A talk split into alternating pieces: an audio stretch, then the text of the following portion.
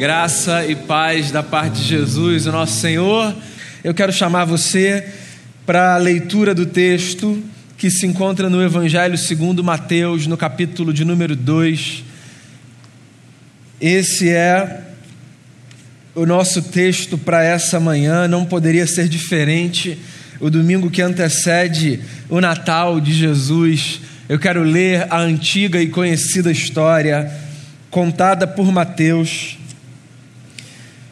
Quero ler não propriamente o texto que fala do nascimento, mas do cenário da chegada de Jesus. É um capítulo grande, mas muitíssimo interessante, e ele diz assim: Depois que Jesus nasceu em Belém da Judéia, nos dias do rei Herodes, magos vindos do Oriente chegaram a Jerusalém e perguntaram: Onde está o recém-nascido rei dos judeus? Vimos a sua estrela no Oriente e viemos adorá-lo.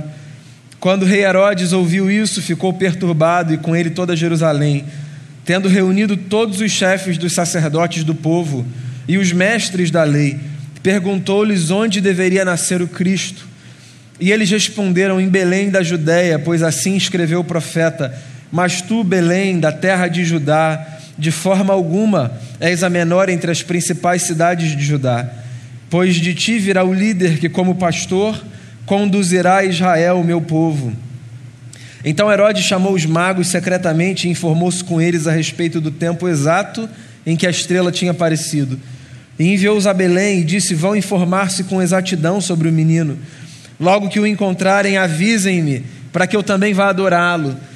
E depois de ouvirem o rei, eles seguiram seu caminho, e a estrela que tinham visto no oriente foi adiante deles, até que finalmente parou sobre o lugar onde estava o menino. Quando tornaram a ver a estrela, encheram-se de júbilo.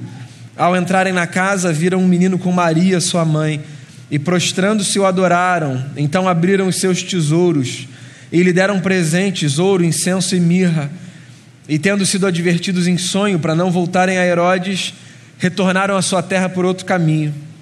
E depois que partiram, um anjo do Senhor apareceu a José em sonho e lhe disse: Levante-se, tome o menino e sua mãe e fuja para o Egito Fique lá até que eu lhe diga, pois Herodes vai procurar o menino para matá-lo. Então se levantou, tomou o menino e sua mãe durante a noite e partiu para o Egito, onde ficou até a morte de Herodes. E assim se cumpriu o que o Senhor tinha dito pelo profeta: Do Egito chamei o meu filho.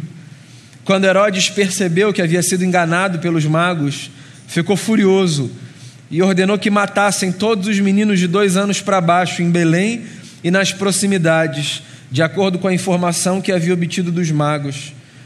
Então se cumpriu o que fora dito pelo profeta Jeremias. Ouviu-se uma voz em Ramá, choro e grande lamentação. É Raquel que chora por seus filhos e recusa ser consolada porque já não existem. E depois que Herodes morreu, um anjo do Senhor apareceu em sonho a José no Egito e disse: Levante-se, tome o menino e sua mãe e vá para a terra de Israel, pois estão mortos os que procuravam tirar a vida do menino. Ele se levantou, tomou o menino e sua mãe e foi para a terra de Israel. Mas ao ouvir que Arquelau estava reinando na Judéia em lugar de seu pai Herodes, teve medo de ir para lá. Tendo sido avisado em sonho, retirou-se para a região da Galiléia e foi viver numa cidade chamada Nazaré. Assim cumpriu-se o que fora dito pelos profetas ele será chamado Nazareno. Palavra do Senhor. A história do Natal é, na minha opinião, uma das histórias mais lindas e dramáticas que a humanidade já conheceu. Que é uma história linda, todo mundo sabe. A gente tende a enfatizar a beleza da singeleza do nascimento de Jesus, como esse bebê majestoso que chega e que salva a humanidade. Que é uma história dramática, nem sempre a gente se dá conta. E eu quero contar a história do Natal para você nessa manhã, resgatando esses elementos que nos fazem perceber quão dramática, intensa e até assustadora, eu diria, essa história é. Essa história é não apenas a história da chegada de Deus entre os homens. Se fosse só isso, e talvez só nem caiba aqui, mas se fosse só isso, a história não seria outra coisa senão bela. Essa história também é a história que revela o coração maligno de um homem assustado pela notícia que anuncia que os seus dias enquanto rei estão contados. O que Mateus conta aqui no capítulo 2, e só ele conta, no capítulo 2 do evangelho que leva o seu nome, é que Tendo Jesus nascido em Belém da Judéia, nos dias do rei Herodes, magos do Oriente vieram com presentes para adorar o menino nascido. E como qualquer estrangeiro faria, num acontecimento tão importante daquela região, os magos se dirigiram para a cidade de Jerusalém, o coração político e religioso daquela província e foram ao rei daquele povo, ao representante do governo daquela região, Herodes, àquela altura.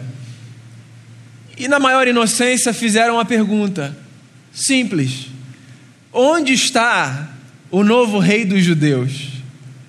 Nós viemos de longe, viemos adorá-lo. A notícia pode ter sido maravilhosa para os magos que se deslocaram cada um da sua terra para encontrar o novo rei e saudá-lo, o que era costume dos reis, dos magos e dos sábios das regiões distintas no mundo antigo. Mas a notícia, no entanto, foi bastante constrangedora e desconcertante para Herodes.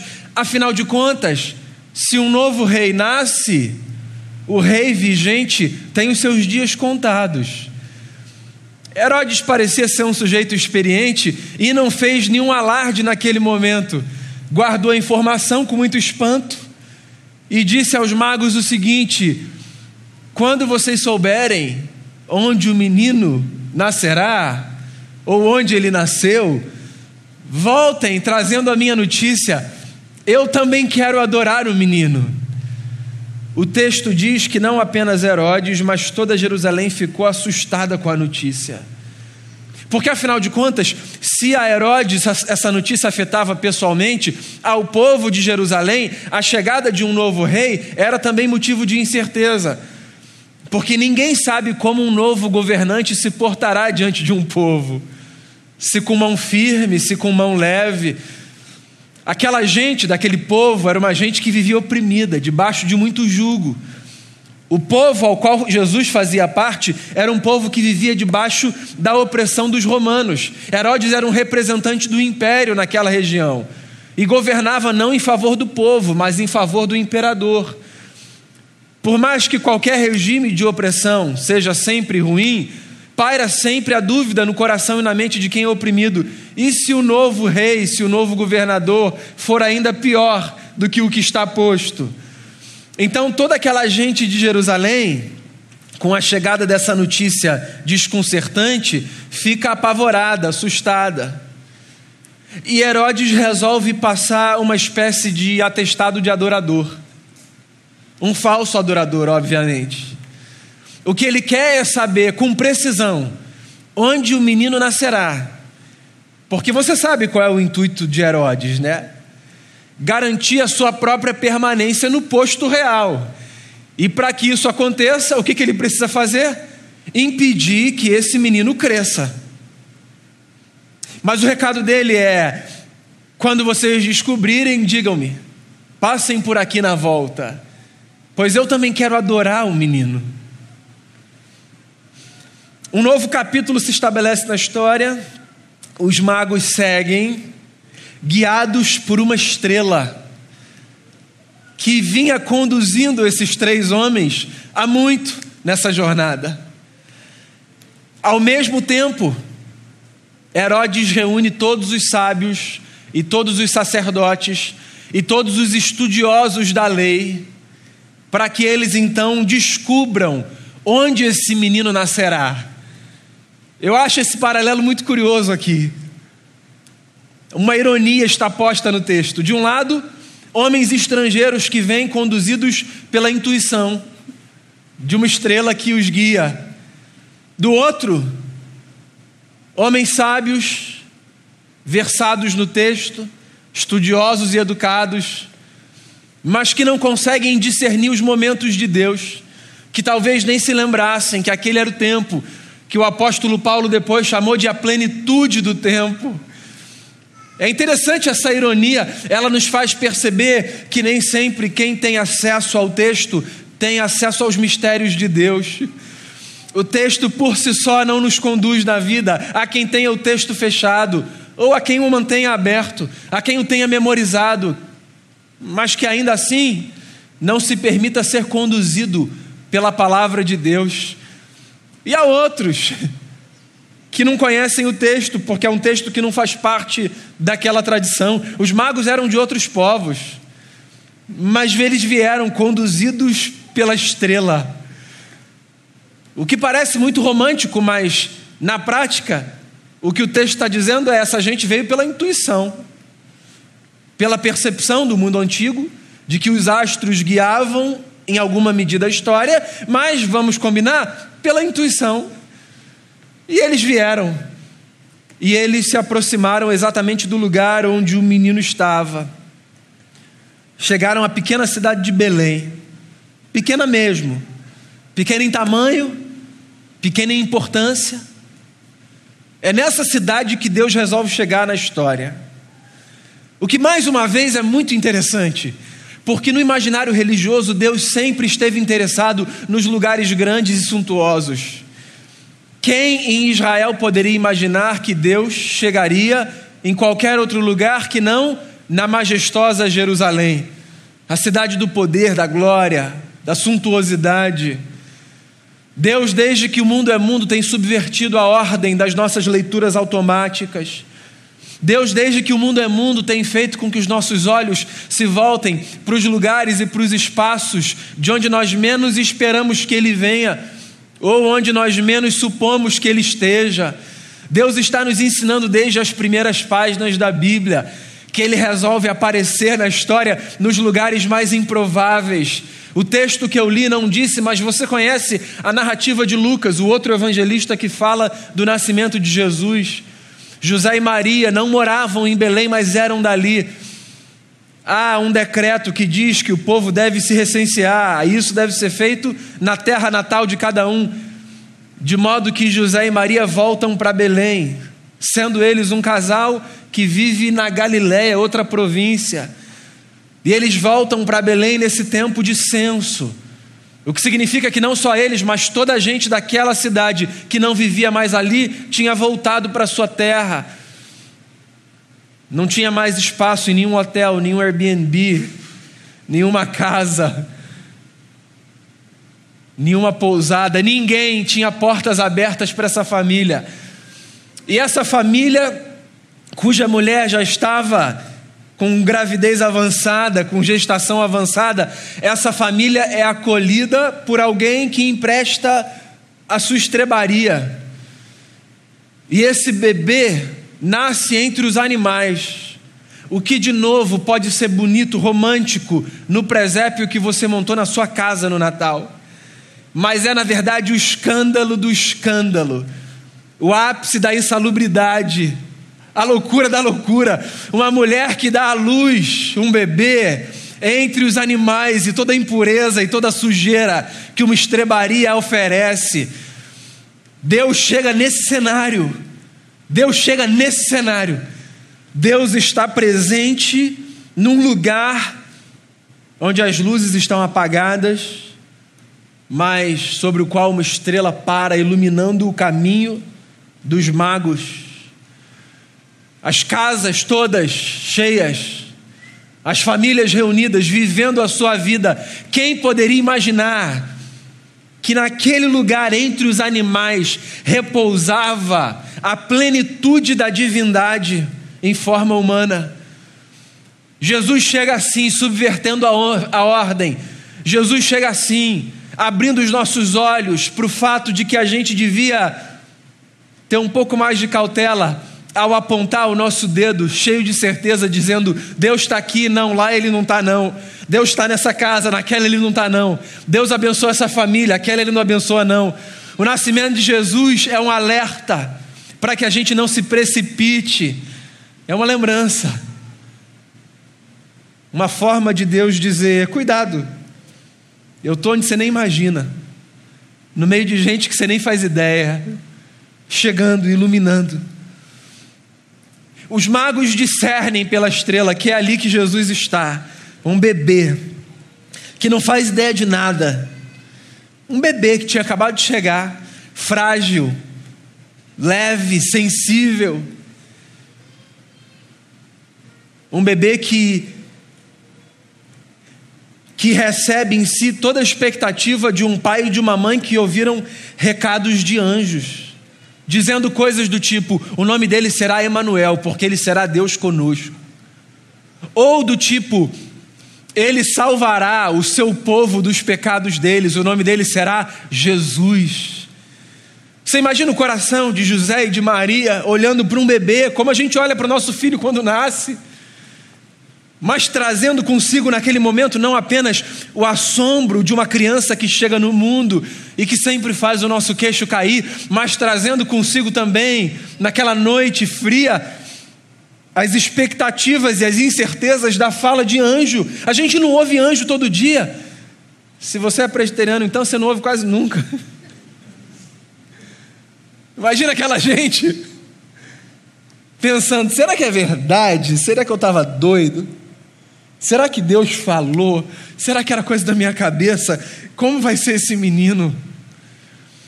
Os magos param ali, o que deve ter causado muita surpresa para aquela família. Era uma família pobre, da periferia do mundo.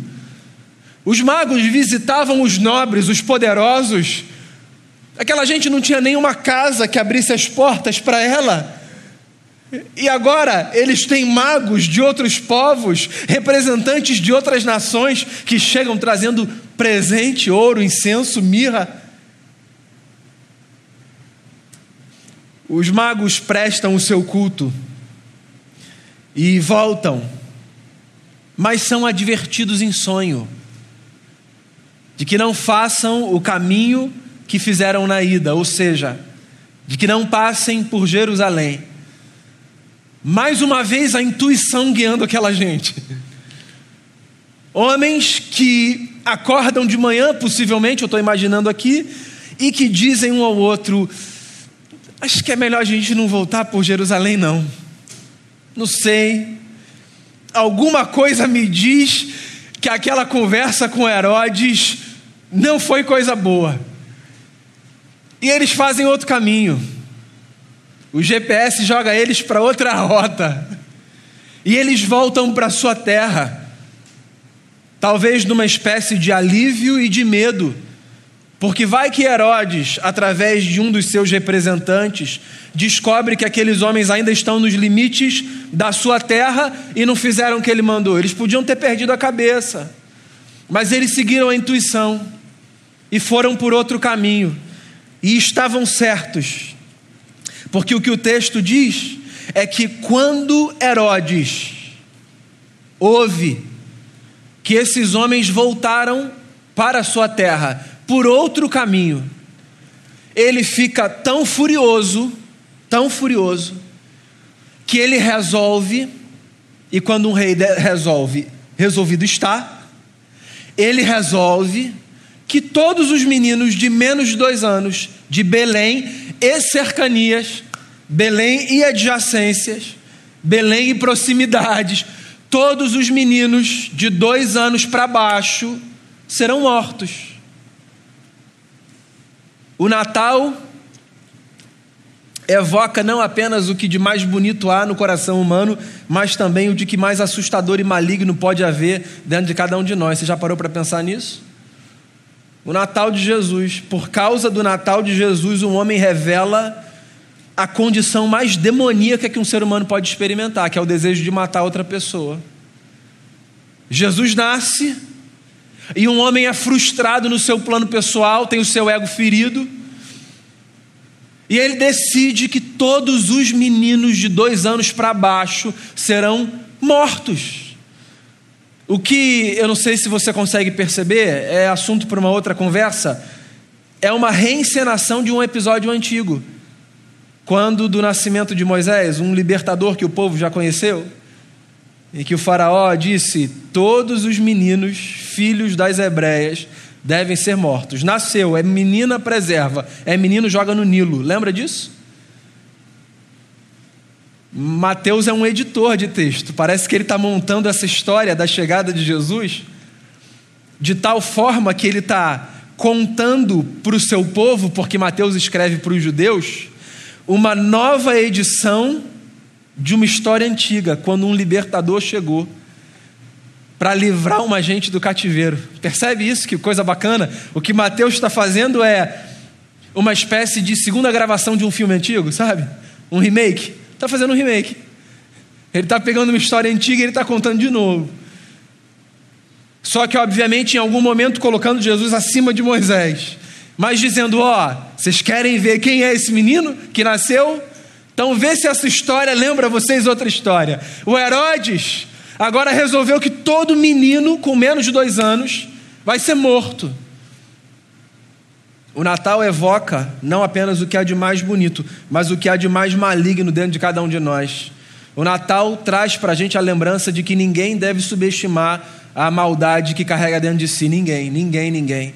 A maldade não é um problema apenas que habita o outro, a maldade é um problema que me habita, e eu não devo subestimar a maldade que me habita. Aí mais uma vez a intuição aparece aqui.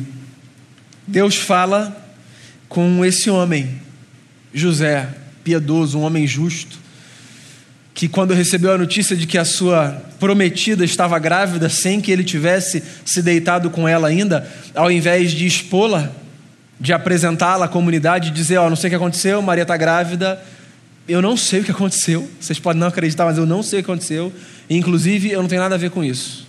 Ele poderia ter feito isso, já parou para pensar? Mas o texto que fala sobre esse episódio diz que quando ele recebe a notícia, não querendo infamá-la, ele a deixa, ele assume o ônus dessa história. Porque se ele a deixa para a comunidade, o que, que ele está dizendo? É, fui eu, estou indo embora, vacilei. Mas ele é um homem justo, ele protege Maria, e ele protege o bebê.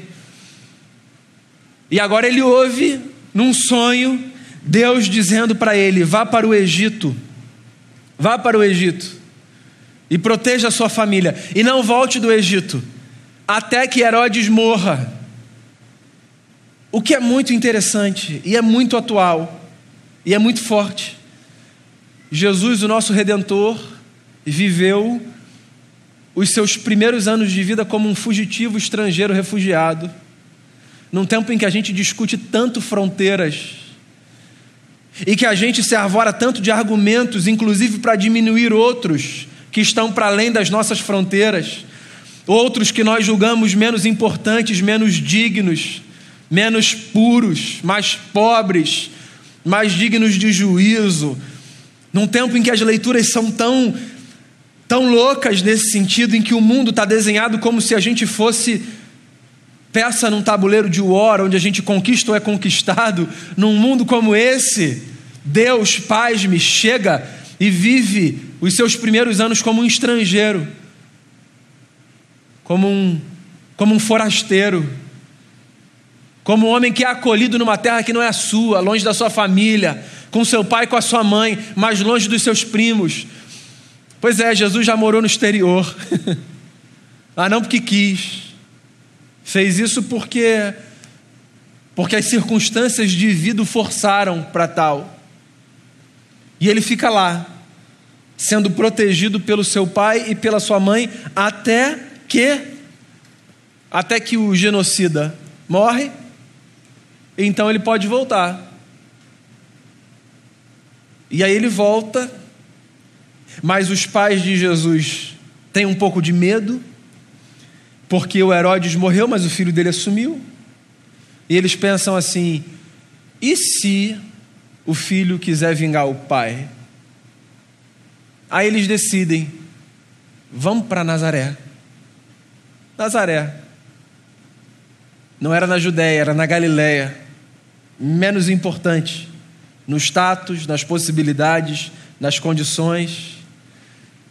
Galiléia era a Galiléia dos gentios. A Judéia não, a Judéia era a Judéia dos judeus. E eles vão para lá. Nazaré da Galileia. Lembra depois? Quando Jesus surge no cenário religioso e dizem assim: Ó, esse homem aí veio de Nazaré. E um pergunta: Nazaré? Pode alguma coisa boa vir de Nazaré? Pois é a partir de Nazaré que Jesus escreve a sua história. E que história! Que história! Dois mil anos se passaram e a gente ainda está aqui, contando, celebrando e revivendo a história de Jesus. Esse é o Natal, segundo Mateus, um evento belo e dramático, que nos faz lembrar do que de mais bonito há nos céus e também do que de mais assustador pode haver no nosso coração. A história que anuncia a chegada subversiva do grande libertador da humanidade, Jesus de Nazaré. Deixa eu dar uns passos atrás na minha fala e fechar com isso.